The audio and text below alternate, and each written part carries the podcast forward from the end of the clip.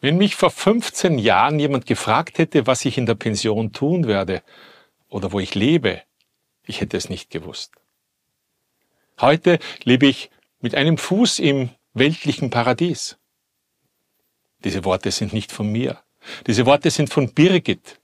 Wenn sie mir voller Enthusiasmus erzählt, was sie und ihr Mann Hans in den letzten Jahren gemacht haben, wo sie hingesiedelt sind und was sie tun.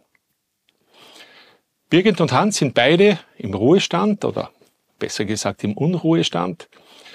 Und bei einem ihrer Besuche bei Freunden auf Elba haben sie sich in das Land verliebt. Nicht gleich, aber beim zweiten oder dritten Besuch hat sie das Land unwiderstehlich angezogen, die engen Gassen, der Blick von einem alten Gebäude zum nächsten, das Meer, die Sonne, ich weiß nicht, ob Napoleon es gleich gefühlt hat, wie man ihn dorthin geschickt hat, aber die beiden, unsere Freunde, sind dort geblieben. Sie haben sich ein Haus gekauft. War schwierig.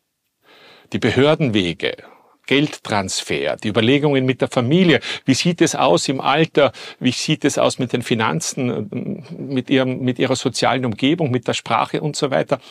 Und sie haben das alles für sich gelöst und sind in das neue Haus eingezogen. Ich glaube sogar, es war Weihnachten, wie sie eingezogen sind. Und dann haben sie ein weiteres Haus gekauft, gleich daneben und ich glaube sogar inzwischen ein drittes. Und Birgit ist heute leidenschaftliche Gastgeberin, nicht nur im eigenen Haus, sondern auch in den weiteren Häusern, die Hans mit großer Begeisterung herrichtet. Als Innenarchitekt ist es genau sein Fall, sein Metier und viele Freunde von uns kennen von ihm eingerichtete Wohnungen und ihr könnt euch vorstellen, wie es dort aussieht. Traumhaft. Und was ist die Botschaft, die die beiden aussenden?